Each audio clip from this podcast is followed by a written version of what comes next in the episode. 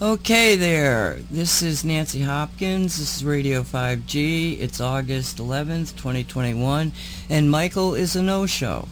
I have no idea where he is or why he's not here, but I'm hoping he's okay. Um, I'm going to play a tape, I was, we were going to play a tape anyway. It's um, with Dr. Judy Mike, Mikovits and Mike Adams and it's just about 44 minutes.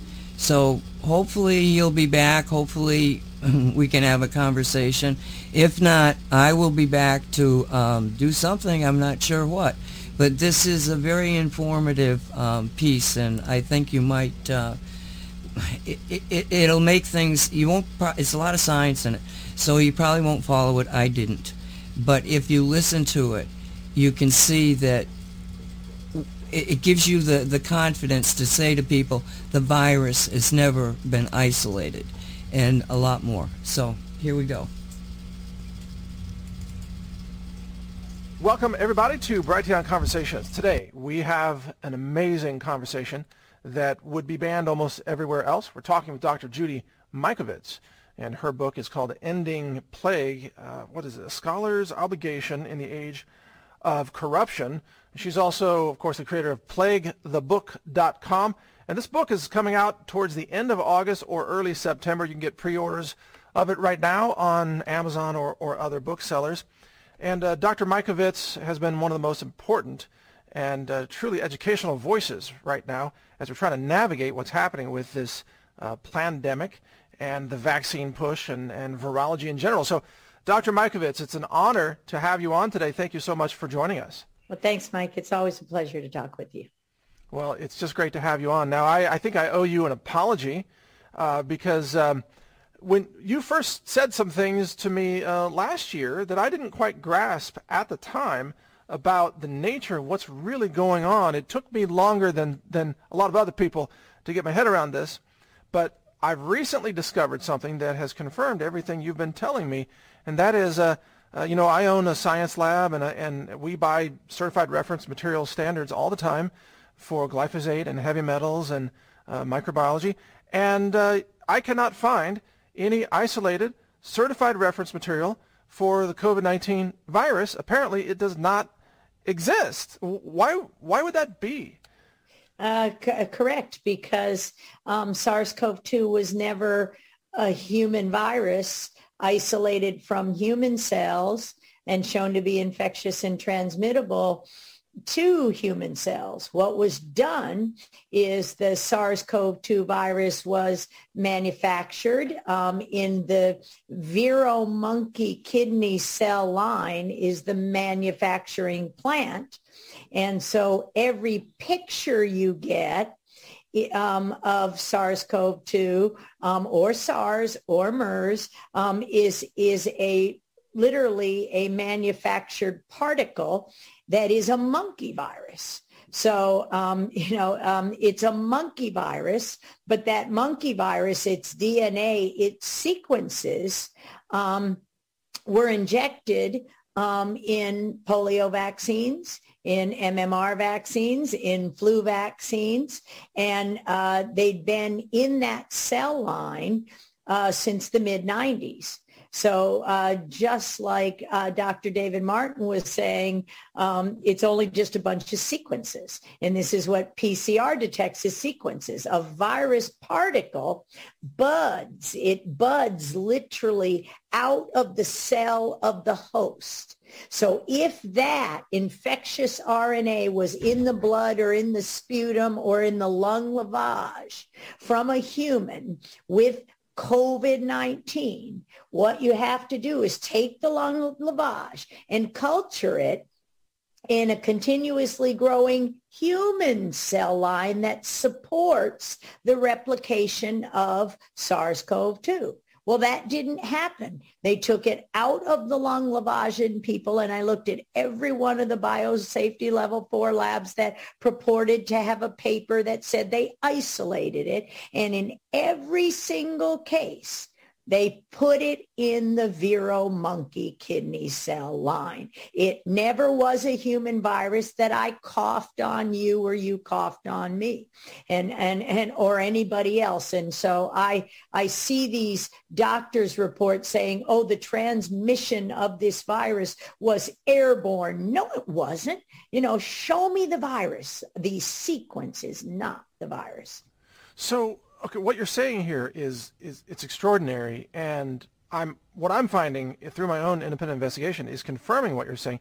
For example, you're just talking about how they claim to have isolated the virus, but they really haven't.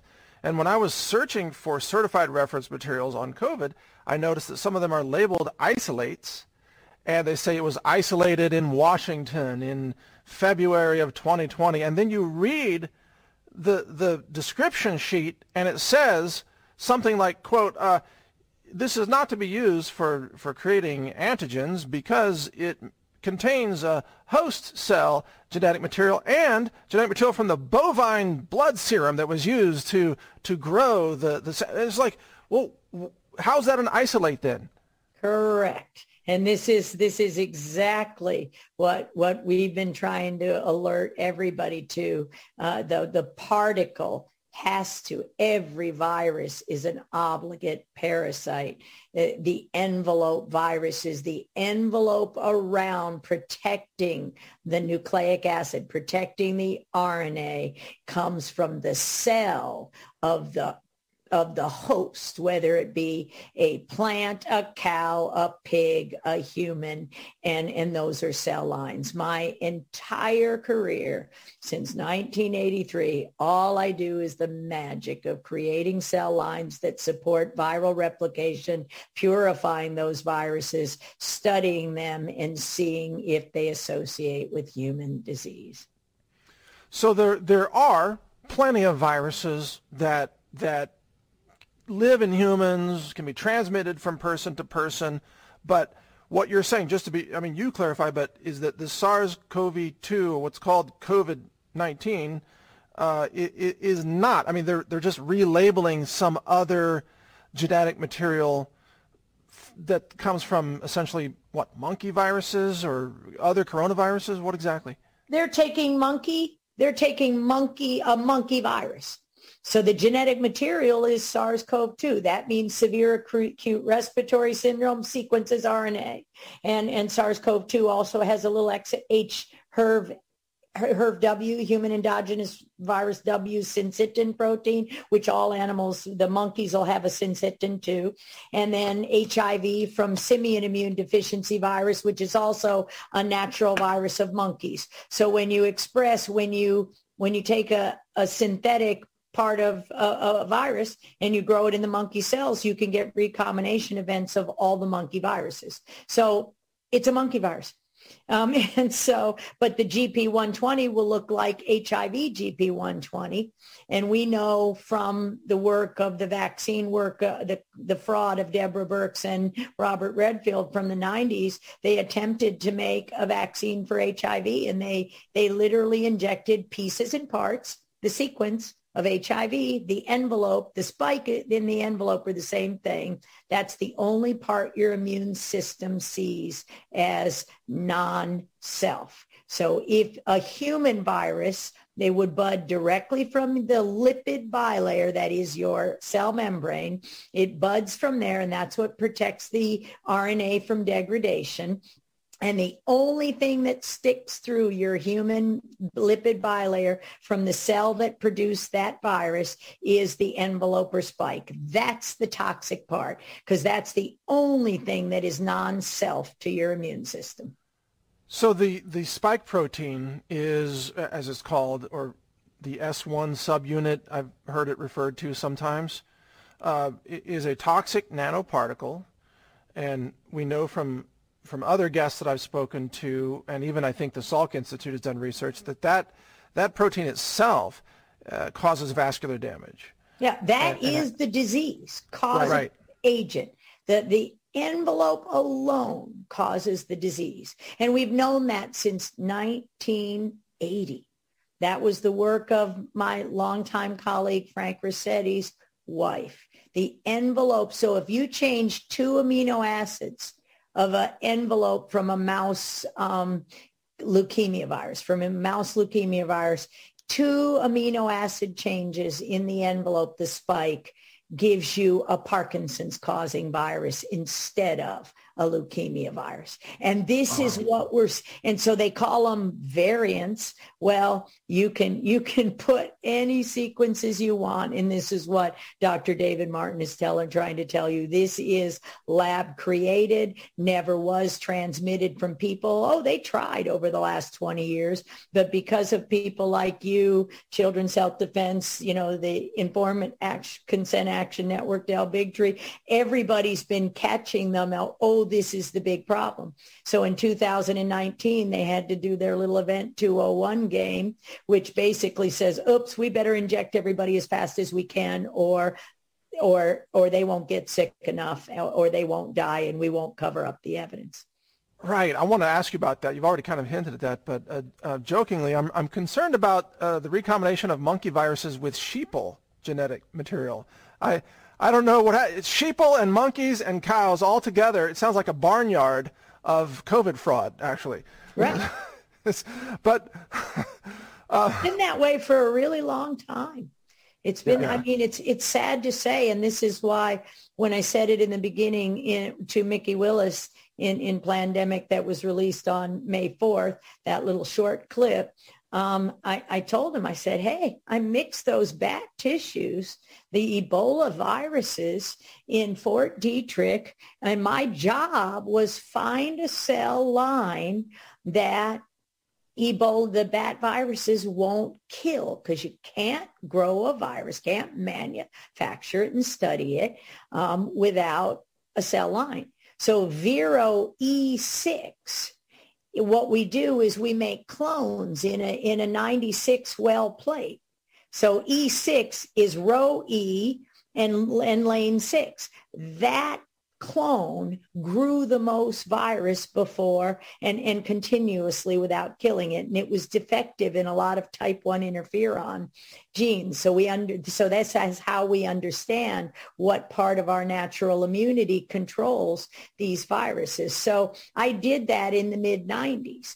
And, and um, we know from a paper that was published in 2011 that, you know, a lot of these Ebola viruses are right there in that same Vero E6. And what I said to Epoch Times that aired with Joshua Phillips on April 8th of 2020 is go look at the paper from that Fauci funded. And if you read the material and methods, they got Vero E6 from the Biosafety Level 4 facility at Fort Detrick, USAMRIID, U.S. Army Research Institute of Infectious Disease, right across the, the baseball field from the laboratories I work. So I did that in the mid 90s.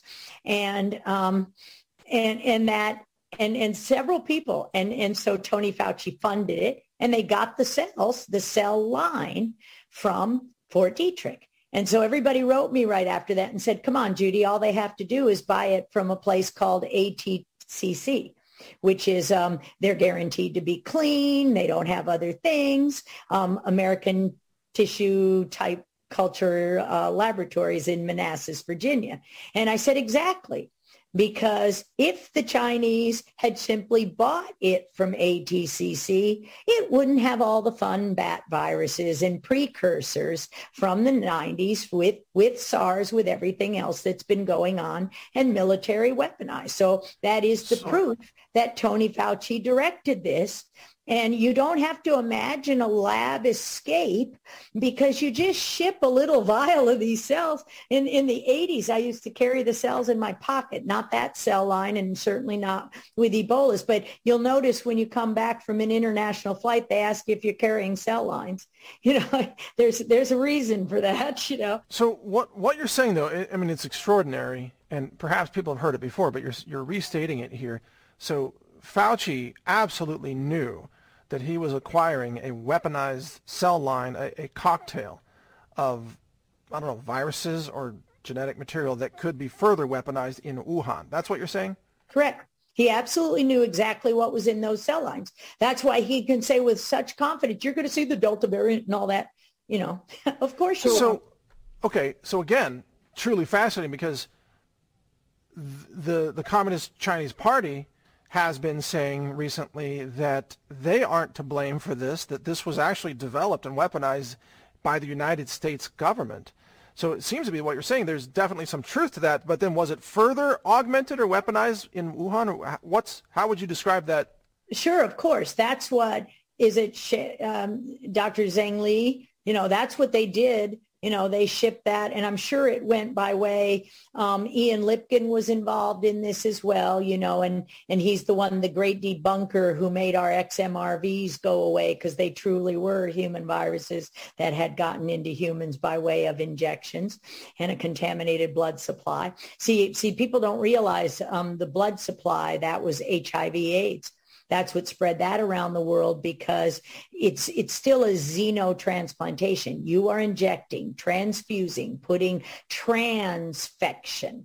That means you inject the genetic material. You don't need an infectious particle if you injected it. So we've been making that since the 90s in those laboratories. And I don't recall working with many Chinese in, in the biosafety level four facility um, at that time in the mid 90s, but we certainly worked with a lot of Russians.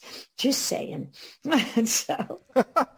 so, okay, but just to be clear, because again, it's bombshell. So, so Fort Detrick, th- they provided the research and the tissue, well, not tissue, uh, the, the blood, the serum samples. What do you call it? The super oh, the cell line, cell lines. The, the, cell lines. Okay. They, they gave them the viable cells. All you have to do is ship them, and then they grow them in their own facility. Wow. Okay. And and Fauci knew this, and Fauci funded it through EcoHealth Alliance and, and DASAC and others. And then the Wuhan Institute of Virology took this on, and then there they perfected the gain of function research to make it even more dangerous to human cells? Is that is that what happened? They simply transfected. It's it's Ralph Barrick's no-see-um. So they simply made an infectious molecular clone of a recombinant that looked a little bit like SARS, knowing full well you could grab a little HIV, SIV, GP120, and knowing full well the XMRV VP62 was in there. So yeah, all you had to do was inject a new clone, and then they changed splice acceptor and donor sites, so you get recombinants in only one fermentation, so like a vat of beer, just one fermentation, one manufacturer manufacturing plant and you'll never see it. You call it no-see-um because you have no idea what recombinants you're going to get as you grow it up in, in each time. And then wasn't that technology approach also key for them being able to hide behind the explanation that this was a, a zoonotic, you know, virus from the from the animal the meat market or whatever. That they use that excuse, right? Right, exactly. From the, the seafood because they were bat viruses. And again, been, been culturing bat viruses from various places around the world since um, the mid 90s in that cell line. So what you're saying is 100%, this is something that was developed by human beings. They built it. They knew what they had. They weaponized it. And then did they release it on purpose? Did it get out accidentally? What, what's your take on that? Injected it. you you know, when they when they make a vaccine, hey, we grow our polio vaccines in Vero monkey kidney cells. They injected it in a in in vaccine. So you don't have to release it. You've got cell debris because in 1986, when all liability was removed, they never had to show what was in that. So in our book, Plague of Corruption, we show you a little cartoon of how these viruses go. No, they're injecting it. So in the flu vaccines, it's okay. That's key. Yeah. So you're saying the the the I'm sorry, the 2019-2020 flu vaccine season. Are you saying that during those vaccines they were injecting this already at that time? Yeah, can. They use maiden Darby kidney cells, which have coronaviruses. So, okay. um, and, and so, yes, they, these viruses are in the cell lines in the labs and they cross-contaminate. And then all they needed was to push the panic and the hysteria and the PCR test long enough to get people to line up for the new vaccines. And and to wear the mask and cripple their immune system so people got sick. So if they got exactly. and and most people don't get flu shots, especially the elderly, because they say, yeah, I never got those. I don't need that. Oh, or, or the last one I got made me really sick. Nah, not doing that anymore. Right. So t- talk to us about PCR then for a second. So when, when a PCR instrument, which I've been talking about recently, it's a non-quantitative instrument to begin with. It can't tell you concentrations of how much of some substance is in some other substance. It's not quantitative. It's qualitative.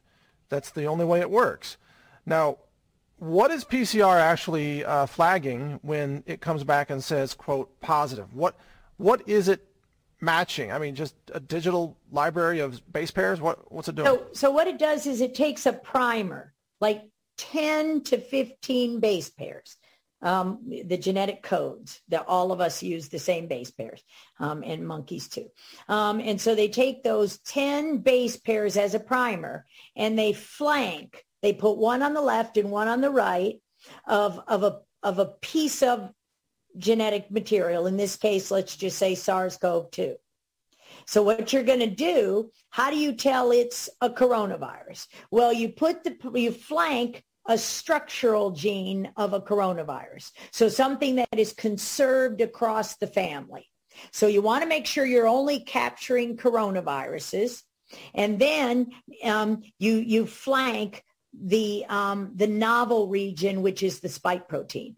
So SARS-CoV-2 differs from SARS only in that protein, only in that part. So now you're getting the variable domain and the constant domain if you were thinking about antibodies.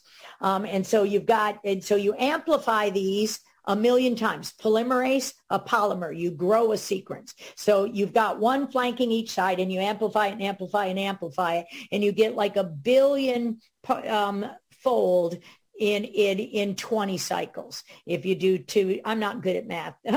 Carrie Mullis was much better but um at any rate um but yeah it's powers powers of two. Yeah. Correct but if you do powers of two for that and so then that that product is both primers not just one and not just the other. It's that product. And so what you should be doing is you should be sequencing what's in the middle of that product to make you sure you got what you want.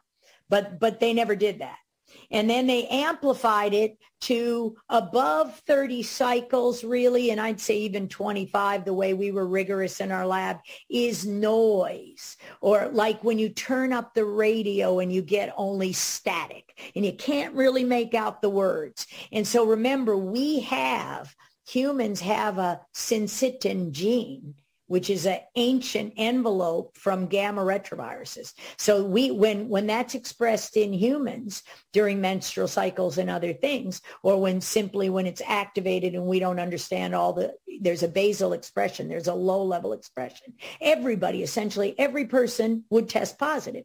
And that's what they were doing with the PCR test. So never did they sequence to show you it was that spike protein and of a coronavirus. What they showed you, what they did was amplify other things. So people who have HIV would test positive unless they used their pre-exposure prophylaxis and tested negative. Um, people with the, the seven circulating coronaviruses that are in a flu shot in every year in humans.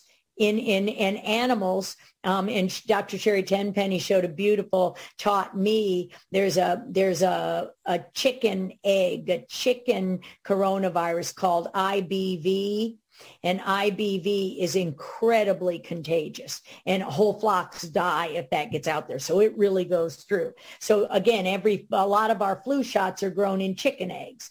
And they don't test for IBV, of course, because then they couldn't do that. Then you've got a manufacturing defect and you become liable in the 1986 Act. So here's, and, and so those flu shots could have been carrying IBV, which could have recombined with the other things. The coronavirus is in there.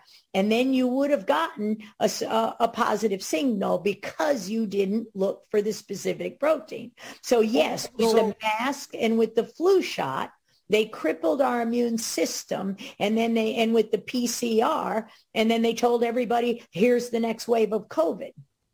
Yeah, I mean, it's, it's obvious that what we really have is a case demic, uh, PCR cases, which is blatantly, you know, quack science fraud to take healthy people who are asymptomatic, uh, do a PCR scan on them and then say you have COVID. That that that just violates every tenet of, of medicine. But I'm, I have a technical question that I'm trying to understand. Haven't they told the PCR instrument that hey, here's a sequence to look for? And That's the primers do.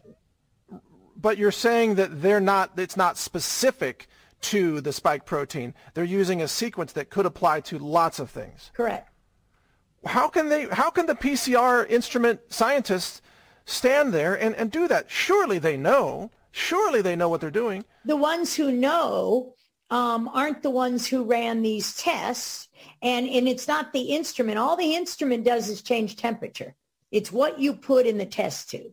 The instrument just goes up. So what you have to do is separate the nucleic acid strands. So you, divert, you do reverse transcriptase to make all the RNA into DNA and then you make double-stranded DNA. We have to break that apart by heating it to 98 or so because it's held together by those bonds um, um, and hydrogen bonds. And so you break that apart and then the primers sit down at another temperature, let's just say 30, and then you give it 30 seconds to amplify again. But it makes a lot of mistakes because our genome, our polymerases have what we call editing function. And it says, no, I don't want that base pair in there. Get it out of there. But in PCR, you just amplify the mistakes because you don't have time to fix them. And so it, the, yes, the people running these tests, but I had people sitting next to me in a restaurant and, and, and, it was horrible. And they're like, I bought me one of those PCR machines, I rented an RV, and I went to one of these um, testing sites and I made half million dollars last week.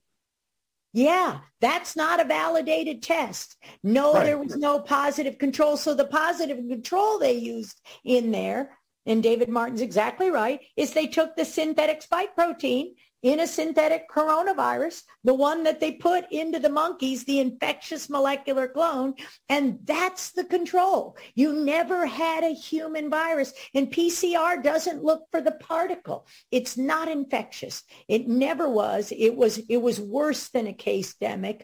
Um, Unbelievable.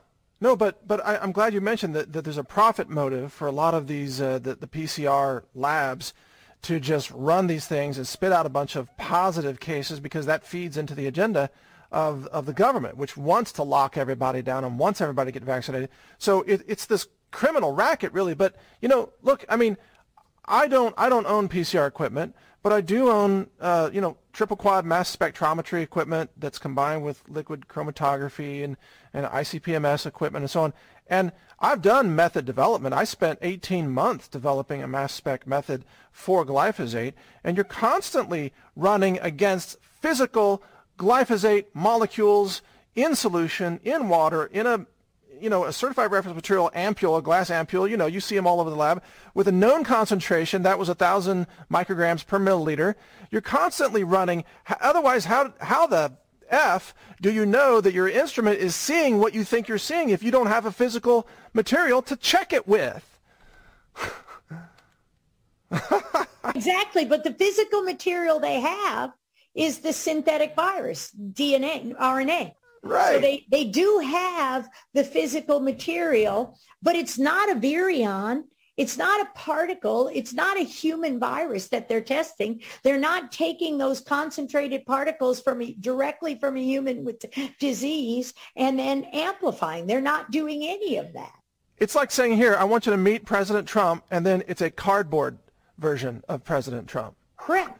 Right? It's a proxy. It's a it's a stand-in. Correct. Wow. But then what everybody does it. I mean, we all appreciated the, those of us in the field. And, and, and so it's, but the, the appreciation of it because, and this is why the, some of the first things we were saying is don't let anybody test you because all they're going it's it's not right. There's nothing about it which will ever be a virus. And then they scare people and then they're sick and then they quarantine them then they wear a mask. And so we allowed ourselves into this situation by you know uh, allowing the testing. And um, and again, it never will be the Delta variant or anything else because that still sequences and those were all they were injected in the beginning. So when people understand that the, the next PCR test is just going to put the, the, the two amino acid base change or whatever it was, nucleic acid base change from the Delta variant and the gamma and the epsilon until we get through the whole Greek alphabet. There are dozens, if not hundreds of strains of human immune deficiency virus of, of every strain. And all of a sudden, COVID, and, and this is the problem, COVID is not the virus, COVID is the disease. So never was SARS-CoV-2 shown to have anything to do with that group of symptoms called COVID. It's a group of symptoms. It's not a disease. 18,000 things can cause that cough, you know, including air pollution or aluminum or, you know, whatever else.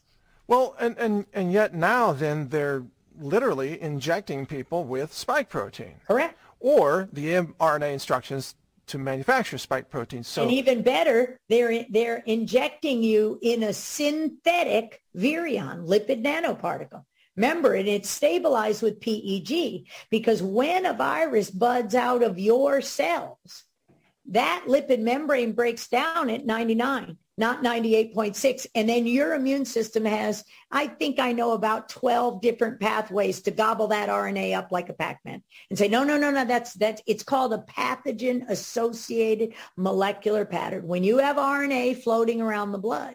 So really, you know, Dr. Malone, I believe is the one who has the patent for mRNA vaccines. And the patent is for the synthetic virion because you have to make it so that you can get the, the, the virion into the cell before a good person's immune system rips it apart. Um, so they had, remember when the first vaccines had to be at minus 70 because, hey, all you have to do is thaw them out at room temperature. That's why we never, oh, it's 99. Don't worry about it if your temperature because you'll just clear that with a little chicken soup. It's a virus. It's the common cold. Whereas uh, bacteria, have a cell wall and that takes a little higher temperature to break that up. And so when I see 104 called COVID, oh, that's the bacteria and, and worms you got on your mask. That's, that's the other things they injected into. There's a lot of LPS, lipopolysaccharide, the endotoxin, they called it, the toxic element.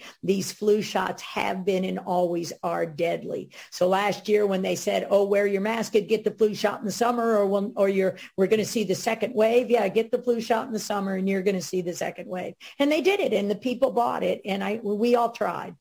So this, this is now because the so-called vaccines are injecting people with spike protein. This is now a self-perpetuating scam where they will always create symptoms and sickness in the vaccinated group. They'll always blame the unvaccinated somehow, which is what they're doing now, and then they'll always push demand for more vaccines, for more variants that are the unvaccinated people's fault. I mean, this they've created the perfect scam that never ends until you know, someone stands up and says the emperor has no clothes, which is what you're doing. But where are all your colleagues in this? And this gets to the point of your book, Ending Plague. This is a scholar's obligation in an age of corruption. When does, quote, science actually return to science instead of this dogma cult attitude? Right. Um, well, you know, we the people have to all stand up and demand it. And scientists, um, scientists simply um, aren't standing up. I I don't know if you saw um, Del Bigtree's High Wire from July 8th, but we talked a lot about Fauci. And I hadn't remembered this when we talked. And he put all the science to it. He showed it all the way back to, to AIDS because they did the same thing. This was not the first pandemic. This was just the big kill switch because now we've got a real problem. We have 25 to 50 million Americans who are already loaded up, ready to be killed whether it be from the flu vaccine, the Prevnar, the MMR, the autistic kids, the ME/CFS, the Parkinson's disease, the type 1 diabetes, the inflammatory diseases. So they already have um, a, a, slow burning fire, inflammation driving their disease, whatever it is. So what's going to what's going to happen to them? Because according to the CDC, and I know you, you just mentioned different numbers, and the CDC is probably exaggerating, but according to the CDC, it's about 160 million Americans who have taken at least one shot at, at this point. What's going to happen to these people? Yeah, well, 160 million Americans have taken it, but not all of them are sick. Most of us who are right there saying no are the ones who have already been injured by vaccines or have already been in, infected by injection of these viruses, say from the hepatitis B shot they forced on AIDS patient, HIV infected, who are already HIV infected, who are already XMRV infected, the mouse xenoforeign, the, the xenotransplanted mouse viruses that are associated with a lot of cancer and a lot of disease. So those people are going to die right away. The healthy people need to know only one thing, Never get another shot and do not wear a mask and go back to your life and we can fix this. This is what ending plague is. Where are all those scholars? Well, there are a lot of scholars. We talk, we talk, we have a chapter about people like Frank Shallenberger with ozone therapy back who understood in the 80s how to heal AIDS. Um, we have a, a, a chapter on, with Luc Montagnier talking about, you know, the opportunistic infection infections and things like that and how he sees these injected particles. Stephanie uh, Seneff with glyphosate Chris Shaw with aluminum. So the scholars did step up and, and fortunately for all of us, Frank Ruscetti, um, because he's the one that knows the most of it and he's never spoken before.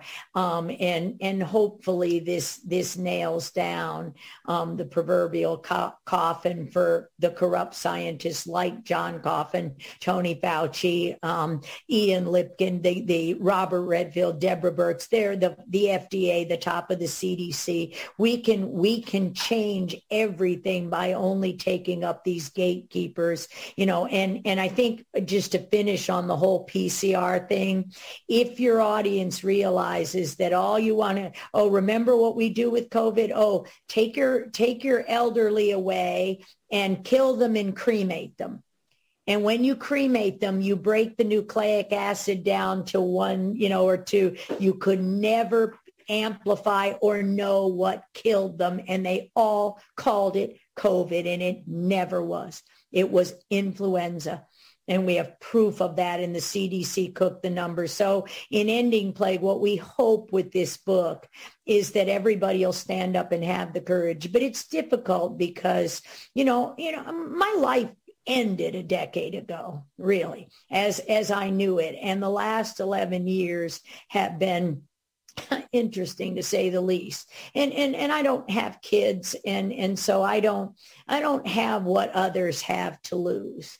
You know, um I I you know that it, and and it's it's sometimes easy for us to say what we would do. But now now we have people who don't have jobs. So the, the scholars are every single family. The scholars are the coaches at schools. The scholars are the professionals and teachers. They have to walk away and protect these kids and their students. They literally have to walk away and say no more. The, the doctors, the nurses say, uh-uh. The nurses, the doctors, they know. The pilots, the flight attendants, no, don't put anybody on a mask when you're in a box above the ozone layer and you're getting radiation poisoning and forcing people to breathe hard. And you're already, you're already pressurized to the top of an 8,000 foot mountain. That doesn't go well for anybody. So we, we all as we the people have to stand up today and say no more fool me once shame on you and and you know walk outside and speak that truth in love and say no no, this doesn't make any sense. Well, I completely agree with what you just said, but the, the, the masses have been so uh, deliberately misinformed by the media, which is in, in the pocket of Big Pharma, that there's no question, even when millions of people per month begin dying across America, if indeed that's what happens, they are going to be trained, the masses, they're going to be trained to say, oh, it's the fault of the unvaccinated. They, they will never place blame where it belongs or at least certainly not easily so. They, there's always a narrative that says, you know, it's your fault and my fault, and the unvaccinated people, it's their fault, even as the vaccines are, are mass killing people. How, how do we ever correct the lies and expose all this and arrest people like Fauci? Uh, yeah, I mean, they've exposed it. I mean, you've exposed it. Del's exposed it. Rand Paul's exposed it. Jim Thompson, I believe, has exposed it. Um, I, John Milkovich in, in, in Louisiana.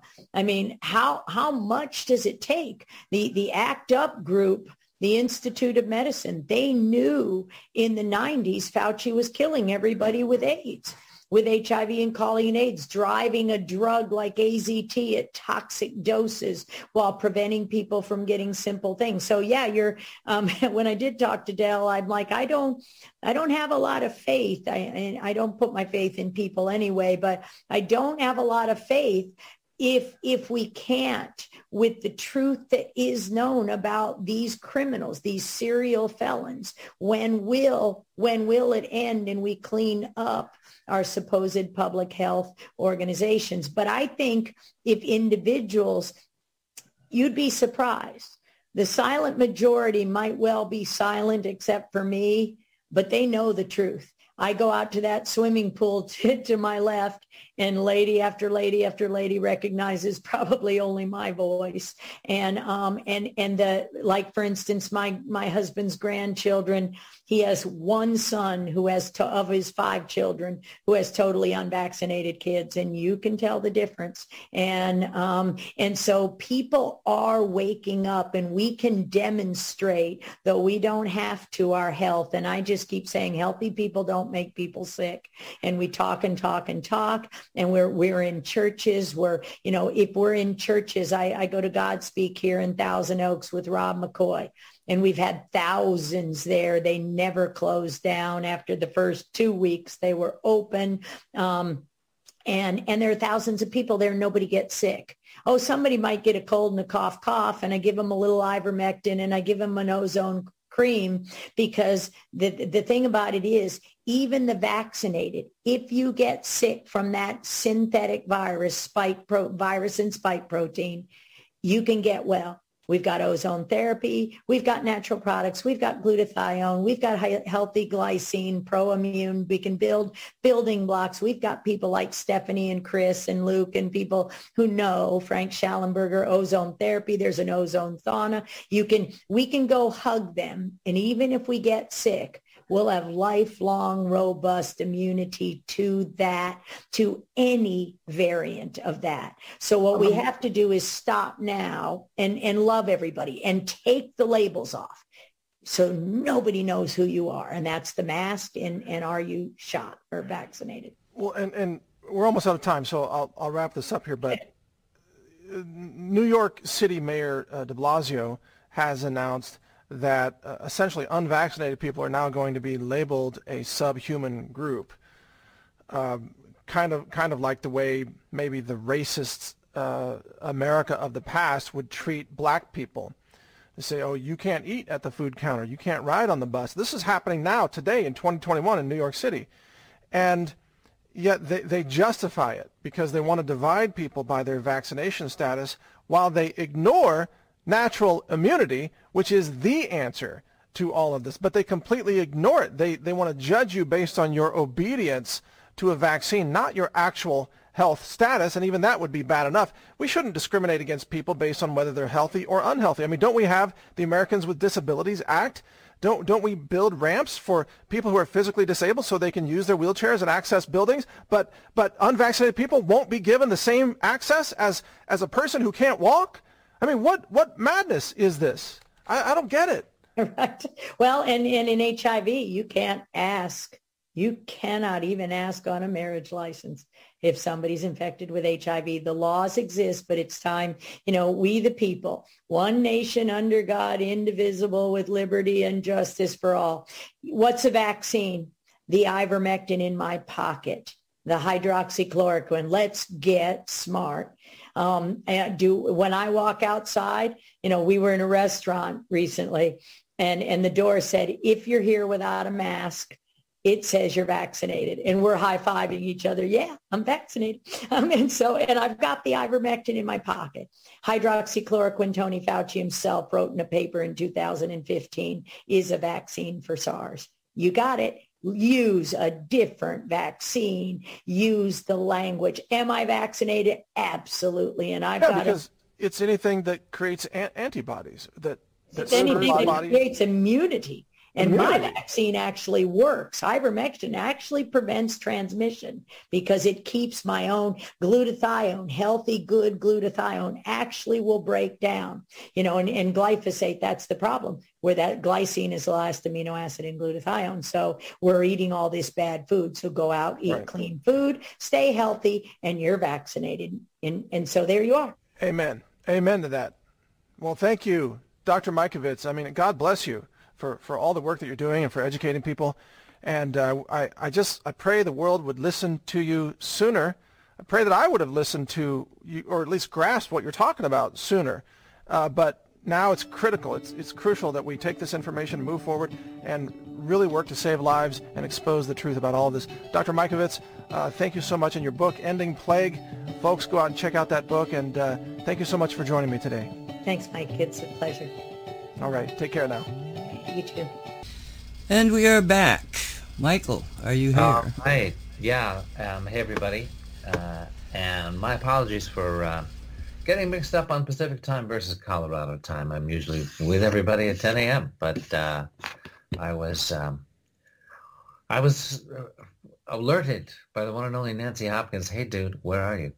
So I did um, get to listen to uh, Dr. Judy Mikovits, and the you know I don't see how anybody can you know throw accusations around uh, when you listen to her and you know the depth of expertise and and familiarity what you are so clearly talking to a person at the top of her field who knows exactly what is you know in these in the viruses in the vaccine knows who did what when with you know the details just pouring off of her tongue you know out of this incredible mind and heart of hers.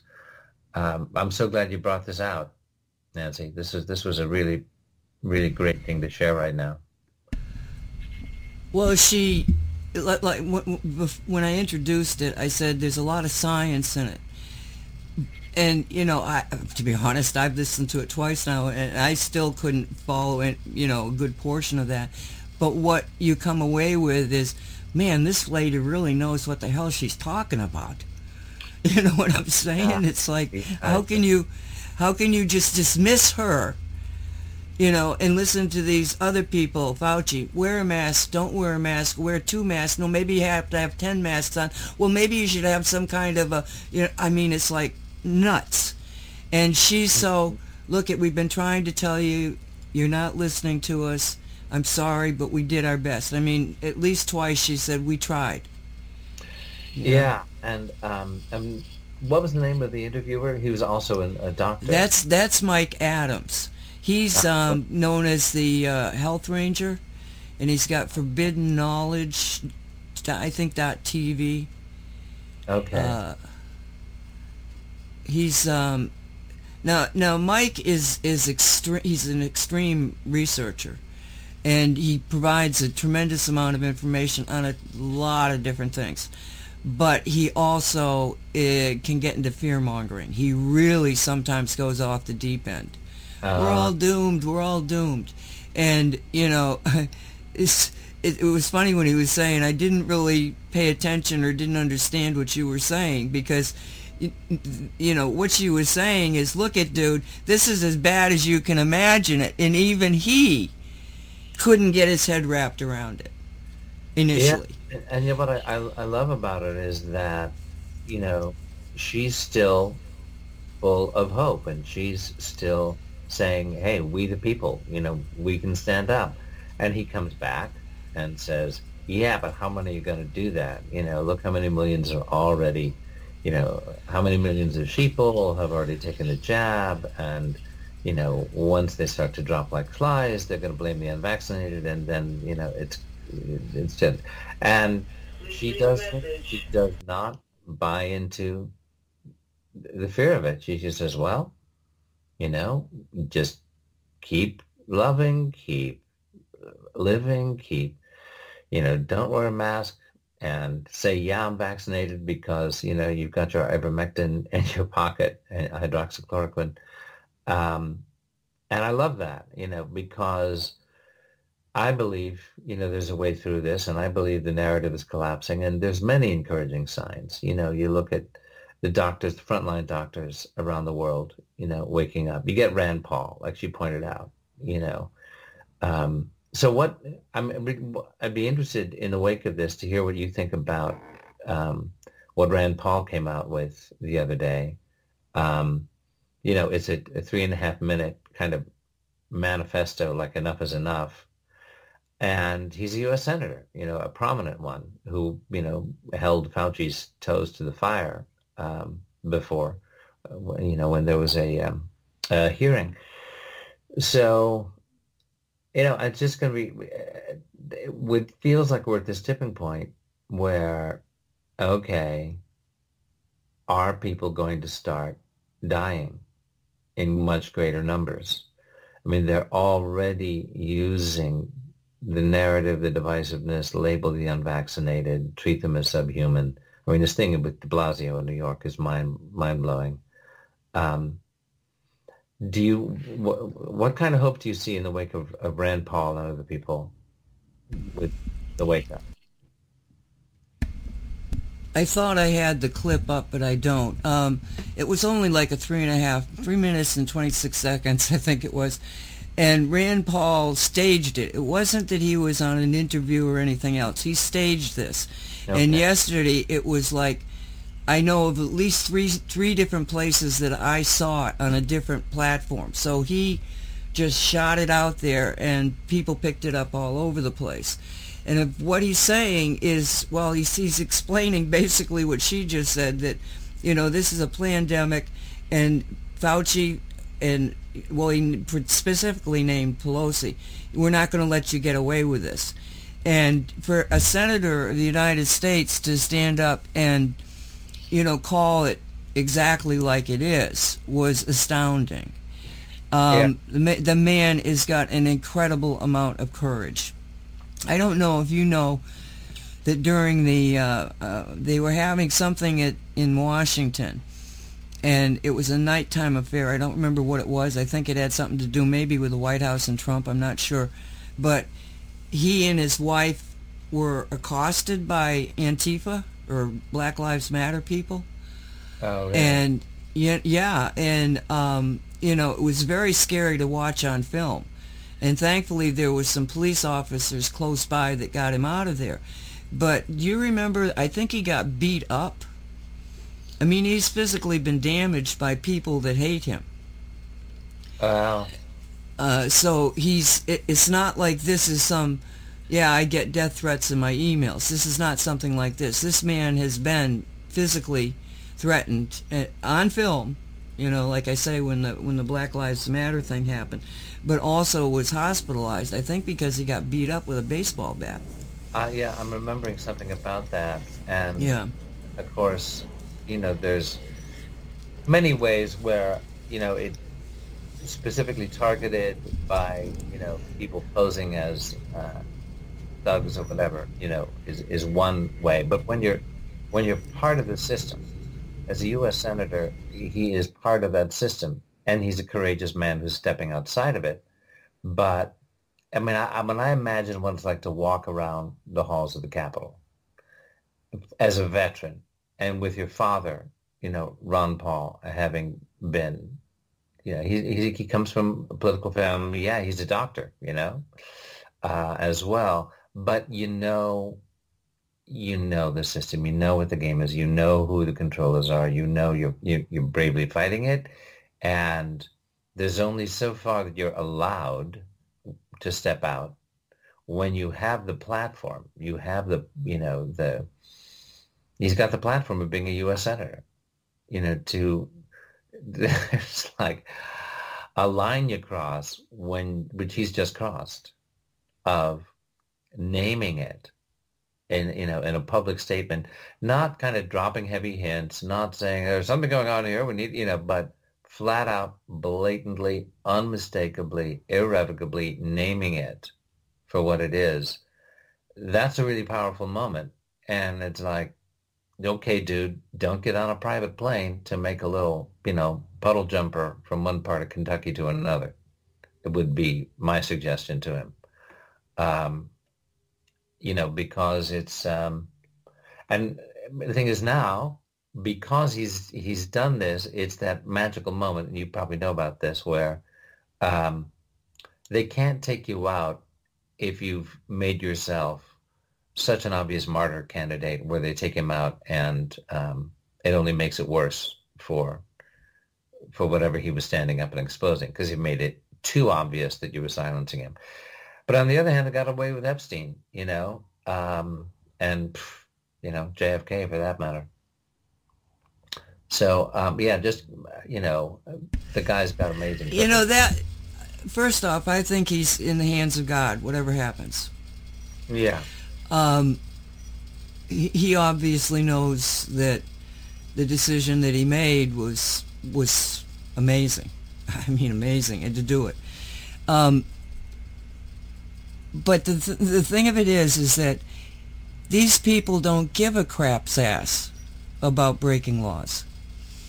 Th- that that's become. I think that if if anything is is obvious, it's that they just don't care. You remember when we did the oligarchy, but that we're really an oligarchy. We're, we're being led, by, you know, and that was a study done about Right. America. Well, yeah. when you look at that kind of a, of a, a situation, and you you you can theoretically okay, you know, but now, I mean, the president, supposed president of the United States, Biden, he gets up there and he says um, it was regarding the taking away the uh, ability of the landowners to get rental payment because of this stupid law where they suspended it because of the pandemic. So Right. now, if you if you were really concerned about the people, all people, then the government with all this money it gave to everybody else, okay, so you pay the rent. Don't take down the landlord. But n- Yeah. they did that, and you know, th- there's there's enough people out there that are screwing it for everybody else in the minds of, of everybody else, um, you know, who aren't paying their their uh, landlord, but they bought a new car, type of thing. Uh, uh, You know, and those things are starting to, you know, get out there. So you're putting a whole taint on the on the again another divisiveness in in the society. But when he was talk when Biden was talking about it, he said, um, "Well, you know, the constitutional lawyers say that it's unconstitutional, but some notable people say, well, maybe it isn't, and you know, so we're going to go with it." Like he's pissing on the Constitution Yeah, of the United some States. That that man took an oath, an oath to protect. They all did. They're all in dereliction of their oath. And Yeah. I can tell you as a veteran, and I think that this is what happened with Paul. That when you take that oath, if you're if you're a together human being and you're doing things for the right reason, you're half awake, and you take that oath, you take it for life. It's not something that has a, a you know an end time to it. You take it for life, and in my case, and I'm sure a lot of veterans, you know, it, it's a sacrament. It's a sacrament to protect the Constitution. And that's what he represented to me, is somebody standing up for the very fabric of our society, is that Constitution and the Declaration of Independence. Yes. You know, so, um, and one of the things that, well, I, I, it was a weird thing. I, on two different shows, the same story came up. And it dealt with a book, Unveiled Mysteries by Godfrey Ray King, mm-hmm. who is a pseudonym for Guy Ballard. And the I happen to have a copy of that book that I got in 1989 because I signed my name and put the date, and I read it. And that's what these two, you know, it was the same story, but the two different shows. It was like, what the heck, you know? And the other thing is, is that I actually, I've lost hundreds of books during moves and and you know floods and stuff. But I have that book, and I knew where it was. I could actually put my hands on it. Oh, and well. and Walt said something, and I knew that he had not remembered it the way I did, and I said, "Well, I can check that because I've got the book." And so I get the book, and then I I pick it up, and I'm going like, uh, I think I need to read this thing again. And so I'm in the process of reading it. It's it's an easy book to read, big print, thank God. um, you know, comparative to what they got out now, it's like you can't even read it. Um, so it, it, but it it go, it goes back to um, the three months in fall September October November of 1930 when Ballard was in uh, uh, Shasta and he meets Saint Germain the ascended master Saint Germain Right. and you know his history, Count of Saint Germain. Seems to have lived for hundreds of years because he shows up in different places, and he's like nobody's really sure. This is historically um, who he was or what he is or anything, you know. But the man could do a huge number of things, from all sorts of music to, uh, you know, uh, healings and things. I mean, just like so, he has a historical person that just is really weird. But in the metaphysical world, he's an ascended master, and he goes to Ballard, and he begins to teach Ballard about the let's say cosmic reality. You know what what Yeah. what is real? What what is the real story out there?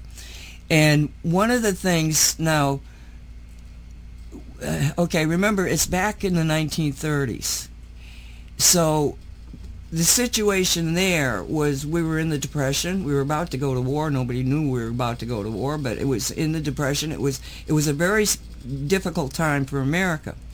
Right. and ballard is putting forth the concept that america is of special interest to the ascended masters because it was set up to represent the type of government that is spiritually supported Because what you're dealing with is everybody has the same rights and some people will take the role of representing everybody else and it was i think hamilton that said the, the problem with the constitution is that it will only work if the people are good people. I've totally paraphrased it.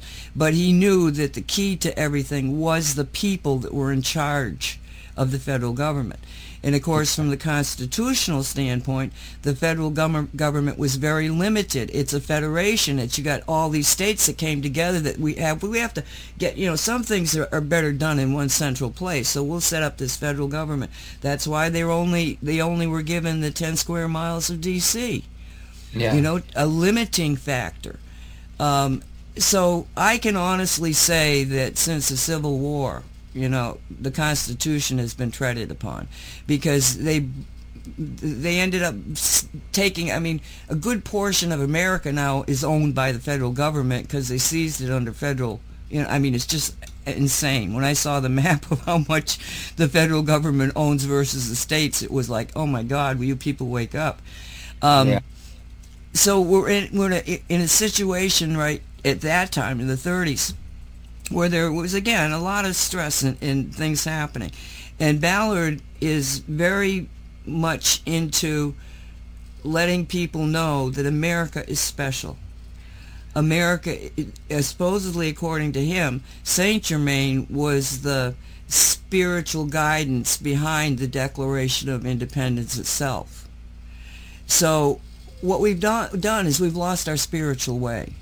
That that's that's the bottom line, and we see this horrendous thing about this pandemic and and Dr. Judy's ex- exceptional capability of understanding that this is all BS, all of it yeah. you know and so and, and so the big lie you know hitler said if you want to tell a lie tell a big one and Right. man this is the biggest yeah. damn lie that's ever been perpetrated on us but the key here again is the spirituality it is forcing people to wake up i mean in our case you know we we were up against the 5g and we know what we were fighting there Right. and now this is complicated the situation to the point that if we don't have a spiritual awakening, well, we're pretty well gone.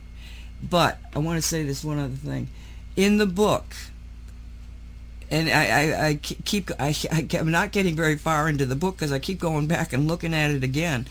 Uh, what Saint Germain's saying, not so much the story about Ballard in this, I know that, but what he's saying, what is he saying? What am I supposed to learn in this book? And as I'm going through it, the I keep going to this one passage where it says it's basically that every individual is the key. Every individual who can perceive that a reality as bad as we got now, you're the problem. You've got to be able to change your thinking completely because every single yeah. human being, good, bad, indifferent, every single thing that is alive is sourced by God. We all are particles of God. Our lives, our joys, everything that we think is all de- you know predicated by this this source God. So we are representatives of God. And if we can get to that in our own personal lives, then you'll see massive changes. And he's he's stipulating in it that you're only going to succeed at doing that if you can understand that there is no opposing force to God. If you have an equally opposing evil versus good, God versus the devil, then you are negating and you have nowhere. Nowhere. And I've told this story many times. Um, I was in church, it was packed, and I was standing. It was wintertime, and I can say, okay, so I got too hot because I was wearing a coat and the, you know it was kind of hot, and the, you know, I could go go through a lot of things, but I was healthy. This is when I was 20 years old. I was healthy. I was, you know, all of a sudden I'm boom. I'm out of the church. I'm in, in a black space. There's no light. There's no sound. There's no nothing. I don't have any emotions. I can. The only thing I've got is my consciousness, and I'm going like, where am I? And I hear this voice say, nowhere. Hmm. And it was like a stark, I mean, it, it changed my life completely because I suddenly understood what it would be like if there was no God. Uh, if there was no source of life and energy. Okay? So what he's saying is that if we give any credence to any of this evil being able to confront God, then we don't understand God. And if you have the two places, you go to nowhere. God is the source of everything. And, and is it good and evil? Well, not necessarily because it's just God expressing life through us. Yeah, and and to me, this this brings me back to the idea, which you'll find in all the mystical traditions of you know of the great faith traditions, the not the religion, you know, but the mystics, the contemplatives. Oh, see, okay, down here there's duality, you know, um, dark, light, hate, love, good, evil, etc. And, you know, you can look at it as good and evil. Well, we've got service to the good of all. That's the good. And then evil, service to self, service self-gratification, domination, that you know, is essentially evil. That is where man tries to make himself God. It's like, okay, there's a natural divine order. I'm going to pervert it and twist it to my own selfish gratification. All right, that's all part of duality. What makes the 3D game go for God's entertainment and ours. And if we treat it as entertainment, great. But in the meantime, the divine reality arcs above, transcends all of it. You know, yes, it's part of God's show. And the, the mystics who have penetrated to the heart of reality, the yogis who have, you know, burst through the star in the spiritual eye, you know, which is scientifically replicatable if you do the work, that you burst through to the immanent and transcendent ground of all being, as Aldous Huxley calls it, which means it's the reality of God is beyond good and evil. And as you say, Nancy, if we're, you know, if we're just trapped in that, we end up nowhere. Am I am I hearing you right? Is this landing? Yes, that that that's my interpretation of it. Yeah. You know, and it, it's something that's kind of difficult to grasp when you hear something like Judy Mikovits and you go, how could people do this? How is this possible? This is beyond insanity. Yeah, it, it reminds me of um, uh, Andrew Harvey, who's the, the wonderful scholar, mystic, and, and author who sort of led the sacred activism movement, um, really brought sacred activism forward as a as a term, you know, for those who are trying to uphold freedom and human rights, uh, and you need to have an anchoring in the divine of some kind to be able to do that. And he tells a story in a, in a um, actually, I think I heard him say this because I've met him a few times. He's a wonderful man. And so he was at some conference, say it's in D.C., I don't recall where.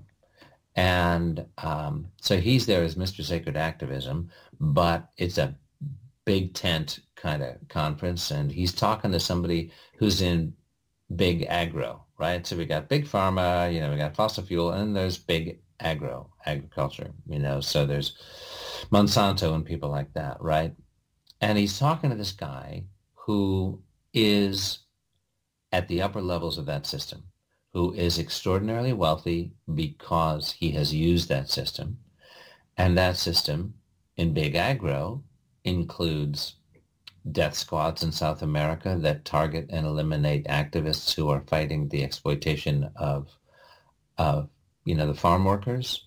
Um, it has to do with, you know, seeds that cannot be, you know, that, that have a one-time cycle so that you come back to Monsanto or whatever, come back to um, the cabal to be able to grow or not. And, and so he's talking to Andrew Harvey.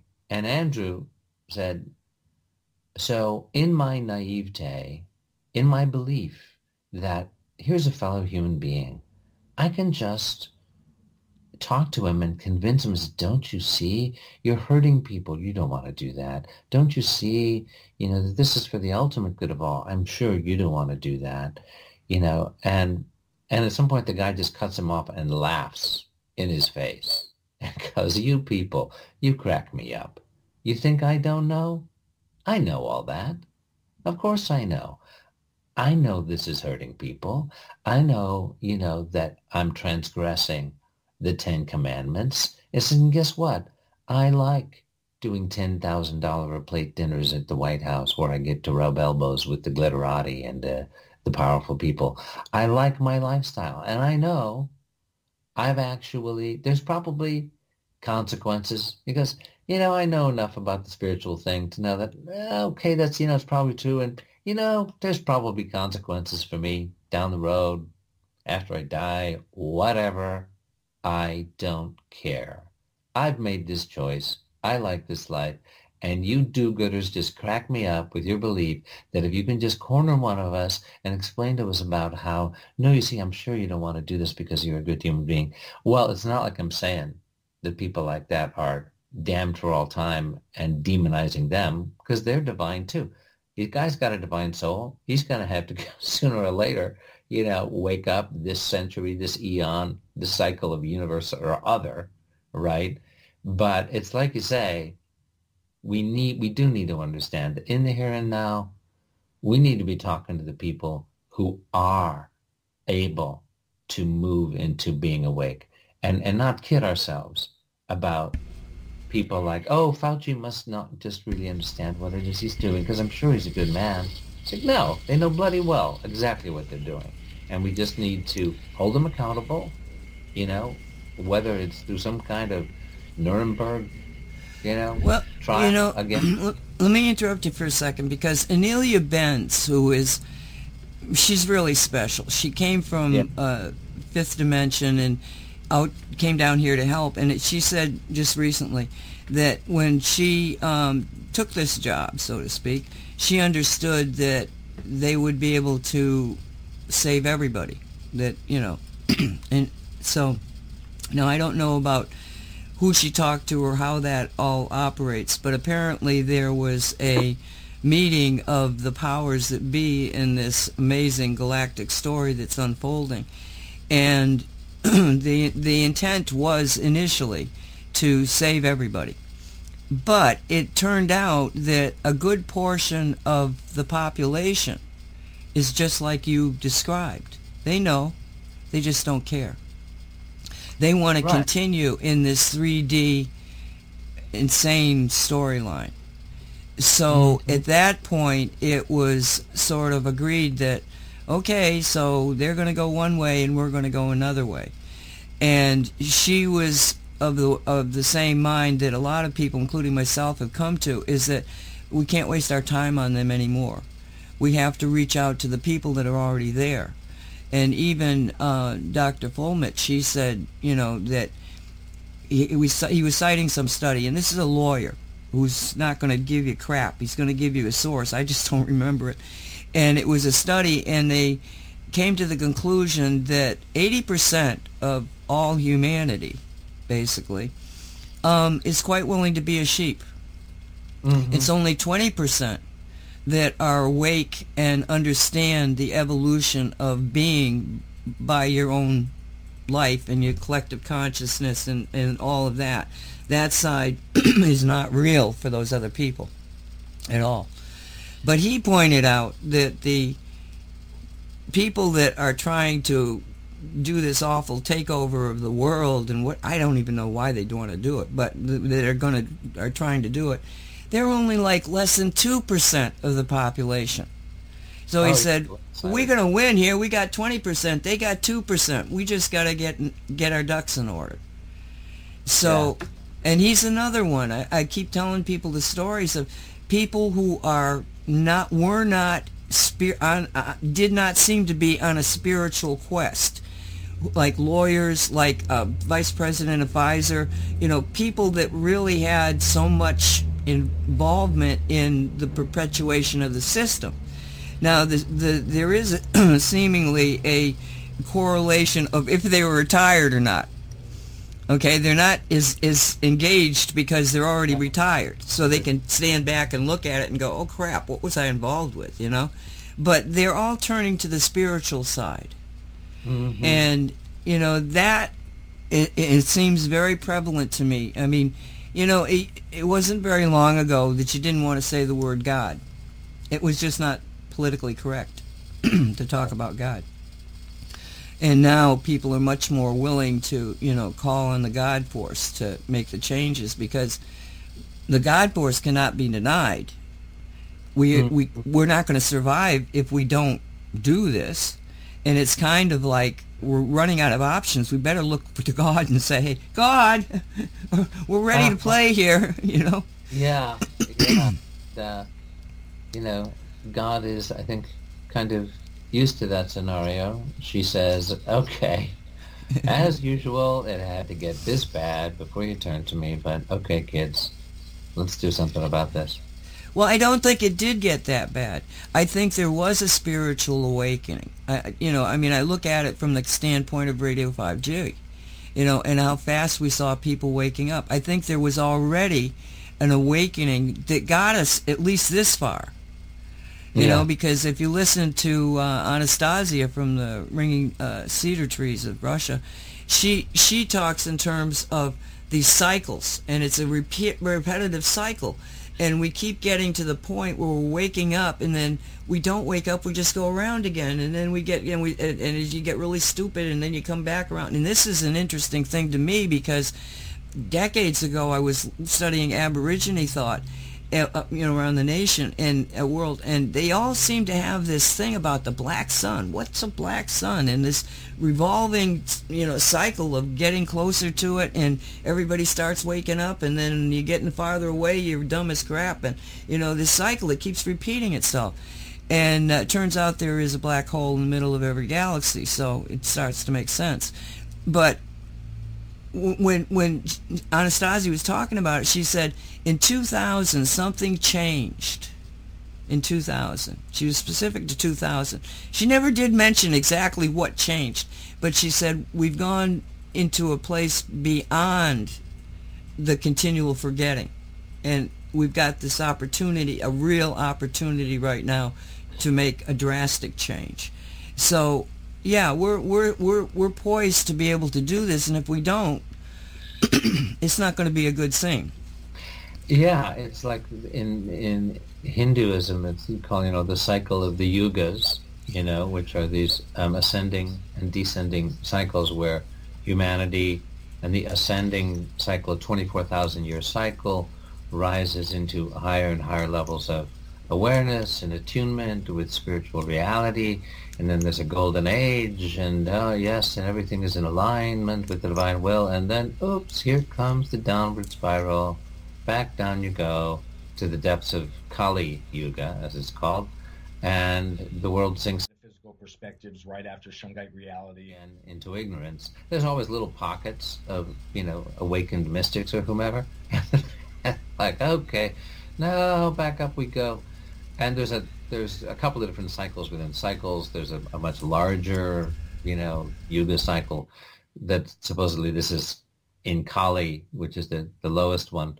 But in the 24,000 year cycle, um, and Yogananda brought this out and through Swami Sri Yukteswar and the Holy Science, but um, that we are in an, what's called ascending Dwapara Yuga. We're we're starting to come up, but we're coming out of a dark age. We're still stuck with a lot of dark age institutions, and it's like you say, Nancy. You know, the United States was an expression, you know, in the late 1700s of the emergence, you know, of of an ascending cycle um, society that could start to, um, you know, integrate, could start to lay out a, a framework for um, for human freedom and soul evolution, you know, that wasn't about tyranny and repression and you know the usual suspects.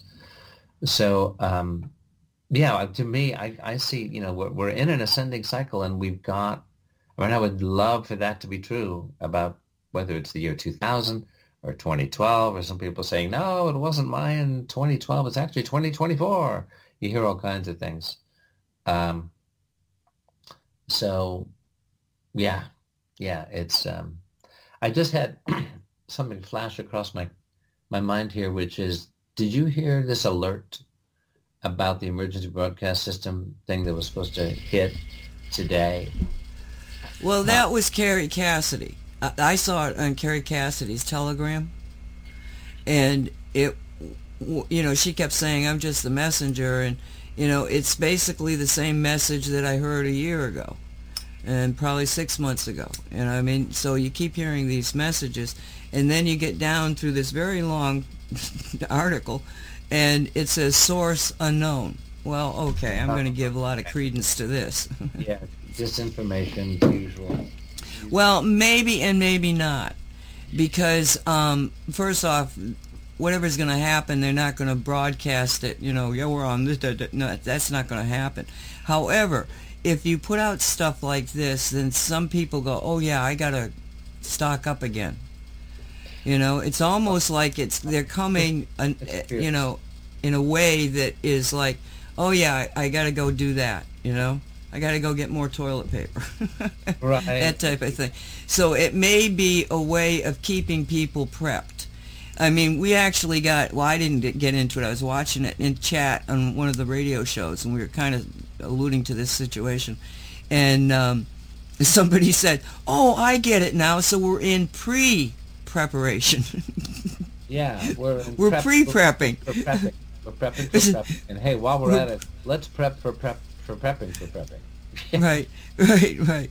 So, yeah. um, uh, no, uh, and what he's talking about, just so people know, is that, you're gonna, okay, your your phone's all of a sudden gonna be doing one of those scary sounds that make you say, oh no, they're telling me something bad, like there's a tornado gonna hit me, and it's going to um, tell you to basically turn on your television or go. I think you can get some some internet sites um, to go on your, your television and uh, only these stations, there's three of them, and they're going to play, I think it was eight hours of, of show and repeat it three times. telling people what's happening. That you know this has been all theater, and you know the country has been taken over by the good guys because it's the republic now. You know, declare the republic uh, again restored, and um, they're estimating three weeks of whatever might happen, and that would be that would be uh, the the the concept of okay, why would it be? How would you think it's three weeks? Well, because if you're going to have a real blowback, if a lot of people are going to go crazy and into the streets and start killing and raping and pillaging, then you want every sound person at home stay off the streets and the military would be there to the military and the police because I'm sure a lot of police uh, police uh, uh, forces are involved in this would be there to um, prevent that from happening. So that's why it would take three weeks to you know make sure that everything is stable. And by three weeks, people would have have to have gotten over their cognizant dissonance. Yeah. You know that yeah, I mean this. You know, we heard this back in in 2012. You know, I mean it's uh, nine years ago. Um, mass arrests are coming. Airport shut down. Prep, you know, stock up for three weeks, uh, and then they're going to arrest the bad guys and introduce NESARA or GESARA or the Iraqi dinar is going to revalue or whichever version of you know money raining from the sky that you want to buy into. Um, it's kind of the same scenario. We we passed um, the supposed prophesied moment here, which I think was supposed to be uh, 115 um, Eastern Time, was when this emergency broadcast system thing was supposed to uh, to hit. So I think we uh, we're we're safe. I mean, it was like the tone is either going to turn you into a robot, or it's going to announce the freedom of America. Take your pick. right. Now, what yeah. time did you say that the that was supposed to happen? I, I read. Um, these are some friends of mine in Michigan. Michigan is on Eastern time right now. Um, who sent out an email alert that you know, hey, we we're not 100% sure about this, but you might want to turn off your phone at 1:15 p.m. Eastern time, which we just passed here in. Ah, uh, okay, okay. California. I'm, you know, I'm. It's 10:30 here in California, so um, anyway, yeah, I turned off my phone. Uh, I just turned it back on now. Um, so okay. we're good. I just thought I'd quickly run that past you for the benefit of our listeners. The the the thing of it is, is that every step of the way there are so many variables, and we can participate in the outcome by visualizing a good outcome. You know, it's like you don't have to get into details, just throw a lot of love. Appreciation for, for everything that we do have. Be grateful for the experiences and for the love and the emotions. And I mean, if, if you start to really analyze life, it's pretty amazing. And if you've been nowhere, you know what nowhere's like. So, you know, you, you have to be grateful that you, you, we have these experiences. I mean, people are afraid of dying. Well, what if you're what if you're afraid of never being? Yeah, you know, I mean, that's. Um, but you know, the thing about your experience that you shared is that you did have consciousness. You know. Yes, that's what the weird thing is. That's which is the essence of who we are. Is exactly that spark of God consciousness.